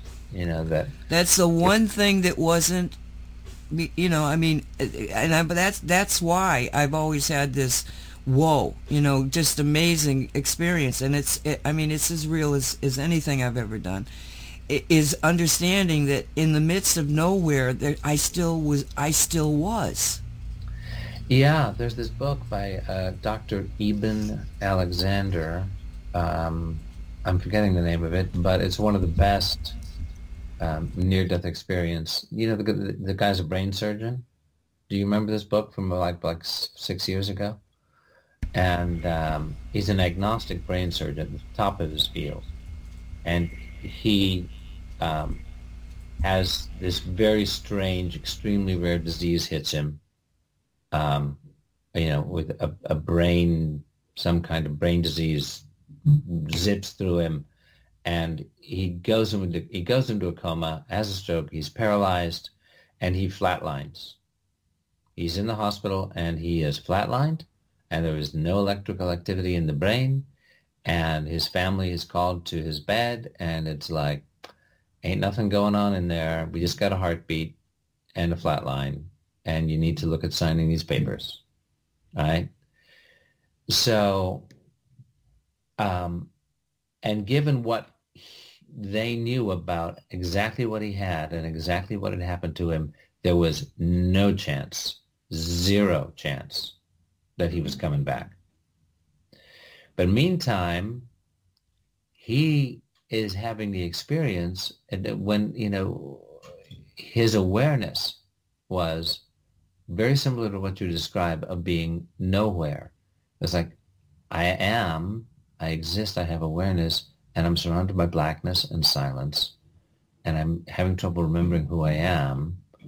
And yet there was this like this little dense sort of reddish pulse that began to emerge in the darkness.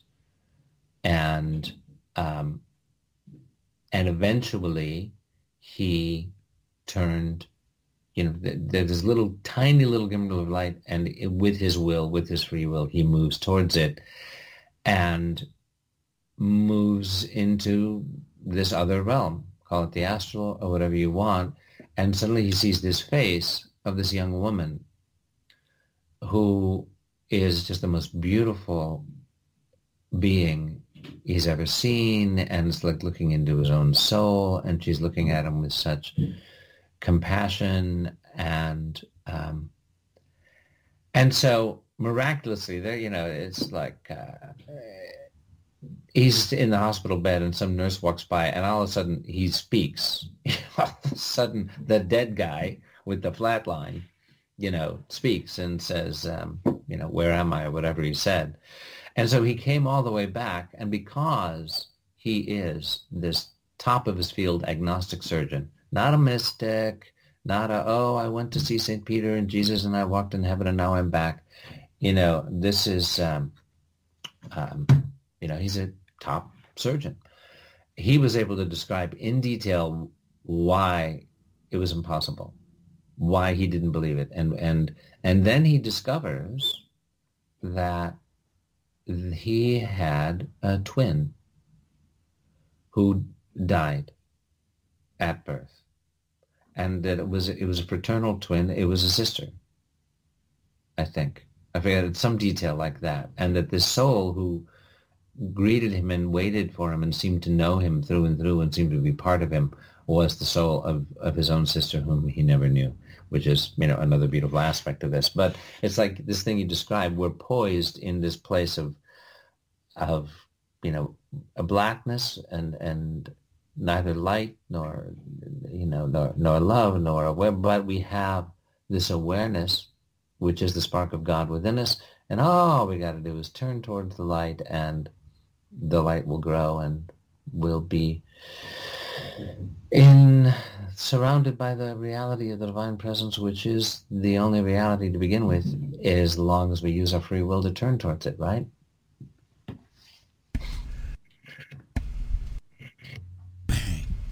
Yes, I had a button stuck. Um, yes, and and that that really does seem to be the the simple thing is we talk about free will all the time. Well, how much free will do you have in a society where you're being continually bombarded with propaganda to make you think some other way? How can you have it? Doesn't exist. But the only free will you have is to choose whether or not you're going to align with the God force or not. Mm-hmm. Yeah, I mean, you know, um, Reverend Maya and I over on um, Blue Star Rising, uh, you know, our, our, YouTube channel with the sacred science that we share. You know what she has received about the whole global picture right now, you know, is that um, there were two competing factions, what she calls the new guard and the old guard. And the old guard, like, you know, Luciferian, blood sacrifice, elite pedophilia rings, um, an, an alliance with a dark off-planet faction, um, that's a certain timeline that what she received was first called the Rainbow faction, which is not rainbow in the really good sense, but rainbow in the sense of, oh, we're going to give the kids uh, a nicer version of slavery. What we now refer to as the New Guard, that um, they have their own agenda. They don't want to go down the timeline of the old guard. Um, and you can think of like if, if the old guard has a representative person, let's call it Hillary, you know, for the old guard. And then the new guard, um, they don't like that timeline. It doesn't work as well for them. And they're going, let's give the kids a kinder, gentler form of slavery. Let's give them, you know, uh, GMO-free foods. Let's give them, you know, oh, we're going to give you uh, a nice stipend because there was this terrible pandemic. And, you know, you're going to get uh, some money every month. Um, guaranteed universal income. And oh, by the way, of course, you will need to have a vaccine card.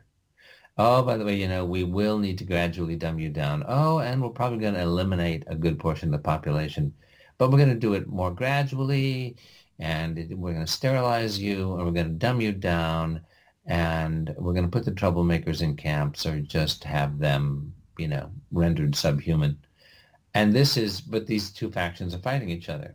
And then in the meantime, here's the good news and this is just as you know a storyline. This is a, a perspective on this that i happen to feel from having looked at it has some credibility is that there is the inner light network which you know the cabal the illuminati call them what you want you know there's various factions fighting each other in there.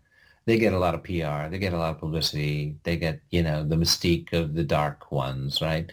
Well what doesn't get as much publicity is the opposing network, the inner light network, who are also infiltrated into the top levels of big agro and fossil fuel industry and big pharma and military industrial complex. There are the light souls who are infiltrated in there and at the right moments doing the game changer moves that ultimately, you know, are are going to see us through this thing.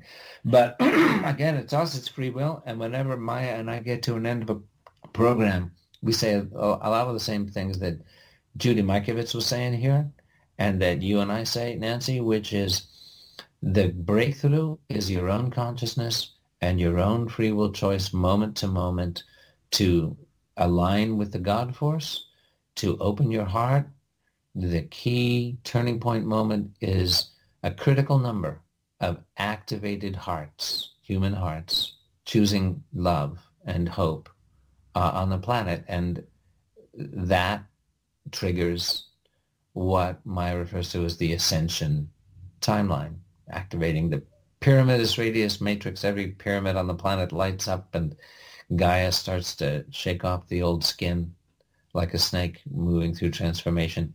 Um, anyway, I, I, just like to remind us of that view because it, it resonates for me and and uh, I believe that there are these high souls infiltrated. Uh, you know, the inner light network is real to me, and, and you and I are part of it in our own way. Well, I think that there's a tremendous number of light workers or networking, you know, done beyond us. And for those people that, you know, what we're saying kind of kind of resonates with you. It becomes really interesting because all you have to do is just say, look it. We've tried this, we've tried that, we've tried all sorts of things. There's people that are standing up. What have we got to lose except, you know, nothing? To reach for the concept that there is a God source. The God source is in us. It's animating us. It's our consciousness. We are part and parcel of it. And it's the most powerful force in the universe. Why not just take a chance? You know, give yourself three weeks, you mm-hmm. know, and right. just accept that. so now when, once you say, okay, I'm going to align myself. Now, now there's some requ- requirement here. Is that once you say, okay, I'm aligned with the God force, then you represent that God force. And if you go out and you get into traffic and you got get antsy and you get angry, is that the God force you're wanting to align with? No. Let it go. You don't need that. That's that's not part and parcel of the God force. That's part and parcel of the 3D experience creating trigger points in you. You got to be able to every time you do something that God would not do. Okay, why Yeah. would get, God get angry? You know, uh, just uh, uh, and and this is what I, what I'm trying to express here is why would God get angry? There's a problem. You know, just bring in the force of love. Nothing can withstand the force of love. Enact what God would do. Bring it forth. You're the representative of God. What do you want God to be? Because let's, it, you know, my my when I started thinking about this, which was a long time ago, you know, uh, and you want you're pondering God. I mean, I think that uh, those people who are awake, the twenty percent, you know, who am I? Where'd I come from? What's all this about? And one day I just sort of understood that, okay, God knows everything, but how do you know God knows everything? If God knows everything, it must be damn boring. so, you know, so God being all powerful begins to think like I do when I'm bored. I just start to make up a story in my head. I just entertain myself. So God starts entertaining him or herself, their selves, and all of a sudden it becomes real because they're all powerful. Right. So, the dream. Okay, so so if I was God, the first thing I'd be concerned about is making sure that I don't get lost in my own daydream. Mm-hmm. And so I would create a guardian force that would say, look it, I'm going to go create all sorts of things out there because I'm just going to sit back here and daydream. But I want to make sure that there is a force that can step in if things go very, very wrong. Because when you are God, your force, your, your, your source of energy is now going into manifestation. And the manifestation if they if you put yourself out there and, and and you're just being manifested all over the universe and all over the universe people say i don't believe in god. You got a problem. Because boof you know nowhere. You end up in nowhere. So I, I do believe there is a, a, spiritual guardianship out there that will prevent that from happening. Um, Yeah. you know but the, the thing of it is is who do you want god to be? If we're all the sum quality of god then really it's how we envision god that god will take on that persona because it's all storytelling but we're all connected. Even us to god.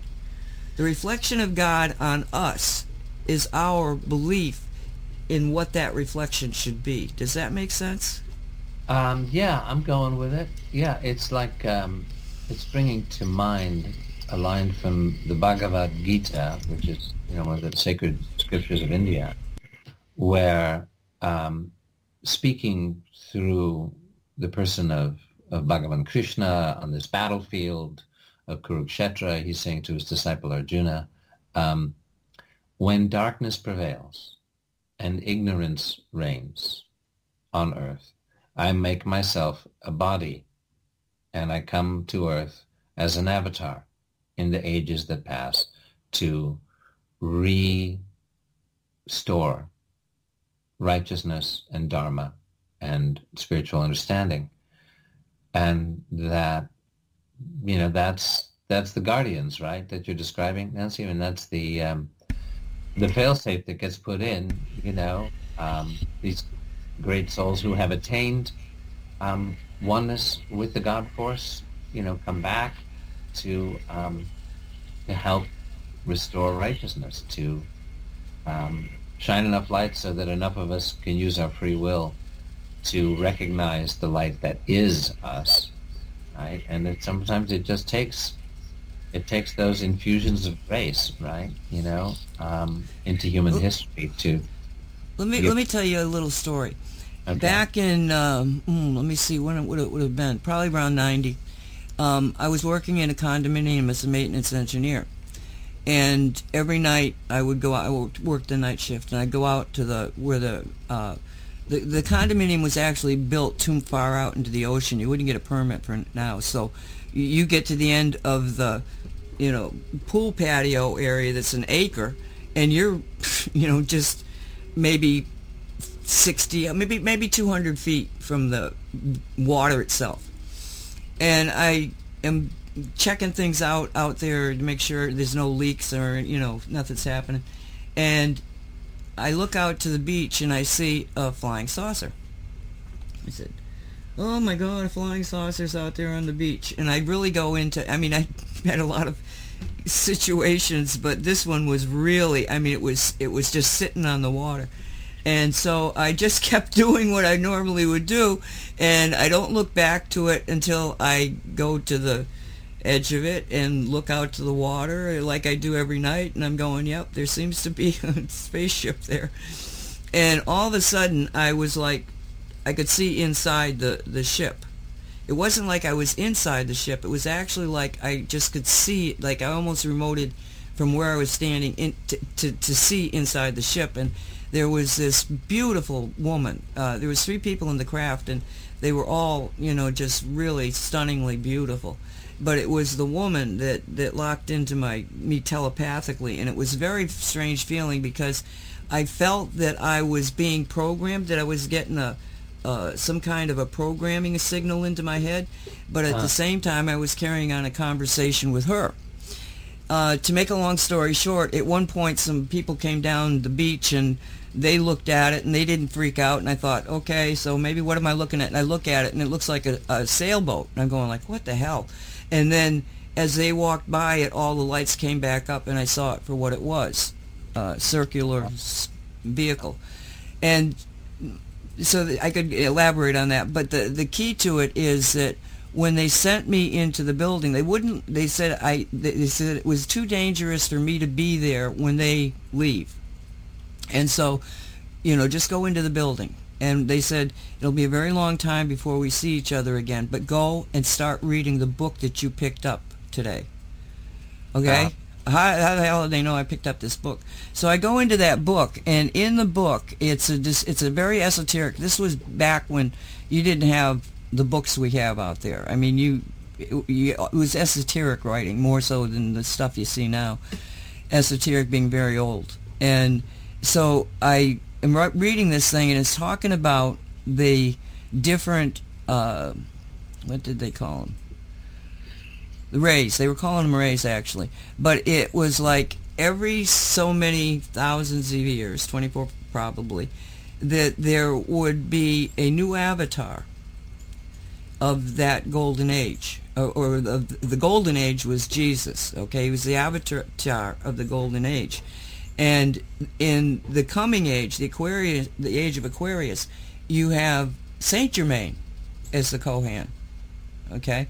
Now the story goes that the avatar, uh, well, it's they become avatars, but that they are the ones, the masters of this energy. In Jesus's case, it, it takes on the look of gold, and he was able to come to Earth and ground that energy. Okay, all right. Now the purple energy, the energy of magic, is so powerful that no human being could 3D manifest and hold that energy. It's just, it wouldn't happen. The 3D body isn't capable of holding that much energy. So what was set up was that Saint Germain would stay on that side and take in the purple energy and then step it down, almost like a transducer, stepping hmm. down the energy that he would then send out to, I don't know how many avatars they have on the planet okay? But people that can take that step down saint germain blue energy and transmute it down so that it can be taken by earth and human beings. And that's what we're into now is that there are people all over the world that are not being talked about like Jesus or any of that, but they're doing that very important role of grounding the energy of the seventh ray, the ray we're in now, the Aquarian purple ray. Wow. So, Yeah, I mean, Anyway. this is, yeah, this is something that uh, my late friend, uh, Reverend William Bueller, uh, used to talk about. Former U.S. Navy commander, retired, uh, Gulf of Tonkin incident veteran, by the way. Bill Bueller, um, he had these light groups once a week in his home that would work with the inner planes agencies, um, you know, as they were referred to. And it wasn't like, hey, we're going to bring our agenda to them and say, we have this good thing we want to make happen or that one, and, you know, you're the higher beings. It's like, no, we're going to be agenda-free. You, higher beings on the higher level, are able to see the bigger picture. But you need us as boots on the ground because we are the, the souls down here in 3D with free will, with free will. And there's some you know, magical, transformative process that takes place when it gets anchored, right, in the way you're describing. Nancy, I don't know if this if this matches up exactly, but it's what comes up for me when, when I'm listening to you on this. Yeah, it's just it's the same story. It's it's that you have to be you have to be able to integrate the new energies into the planet. And there are many different ways of doing it. And my feeling is is that this is one s- one presentation of a story that probably is being told in different ways by a lot of different people. Yeah, and and one way, another way that comes to mind is of course the crop circles, which have been described as sort of um, divine software being um, integrated into the body of Gaia in in this way that is an upgrade. It's like a software upgrade to the hardware of of a computer. Um, you know, that's that's one way, and I've also heard, you know, in the life of Jesus Christ described, and I think this might be a um, Rudolf Steiner um, understanding of it, but that literally because of the nature of the incarnation of Christ, and because of the, the well, on the high metaphysical sacred science level, his his blood, his actual very blood and genetics, DNA, whatever you want to call it, that in the crucifixion that there was a transformative grounding um, on a on a mass karmic level that took place for the planet when you know his blood sank into the earth.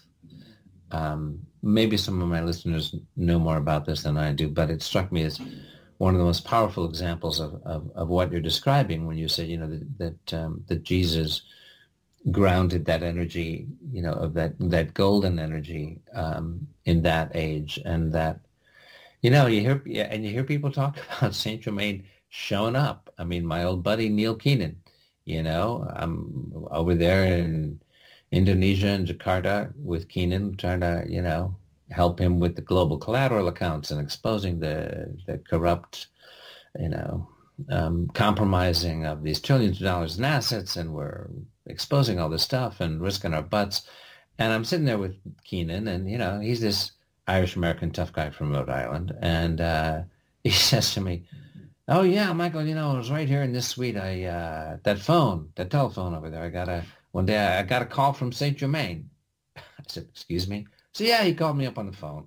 There's a call from Saint Germain. I said, "You got a phone call from Saint Germain?" Said, "Yeah." I said, "Well, what did he say to you?" Well, he said, "You know, hello Neil, this is Saint Germain, and uh, you're doing good work. I just want to encourage you." And uh, yeah, he told me to remember my heritage. He said, "Remember your heritage." Well, Neil's Irish, right? And for some reason, you know, the Irish are happy to undertake mad, impossible quests, you know, like like fighting off the British for 800 years, stuff like that. Anyway, and I, I know someone in Crestone, Colorado, who had a discussion with Saint Germain on a train uh, as a young woman. Um, So he's still showing up, and I love the idea that, you know, there's this transducing thing going on that you're describing so that we can handle the light energies coming in and um, make it around the corner, you know? Yes, and we have all sorts of, you know, God-inspired beings that come to our assistance whenever we need them. I mean, you know, God is kind of like a little bit uh, massive to kind of comprehend, but to realize there are people, people just like us, who got to the point of, oh, aha, the ultimate aha moment. And I think we all can do that. I just think that it's a matter of you reaching deep inside yourself and ask yourself questions and be responsive to what the response is. In other words, feel your body. Get in touch with your bodies. Get in touch with what you feel when you say, gee, is God real? Do you feel mm-hmm. yes or do you feel no? Well, yeah. is God inside me? Yes or no? Can I access God's power? Yes or no? And just, you know, it, just think of it as a mind exercise. But we're out of time here. Yeah. We've got just uh, over a minute. Right. So, yeah, so you feel your breath, the breath of God in you, you know, and uh, that's the reality, the awareness that we talked about in the black hole, you know, of, of non-being. That spark of awareness, that's us. Breathe free. Um, share it with the people you feel drawn to share it with. Thank you, everybody, for being with us on Radio 5G. And uh, God bless Nancy Hopkins and all of you. And this is Michael Henry Dunn signing off Radio 5G. See you next time, folks. Bye for now. God, God bless us all.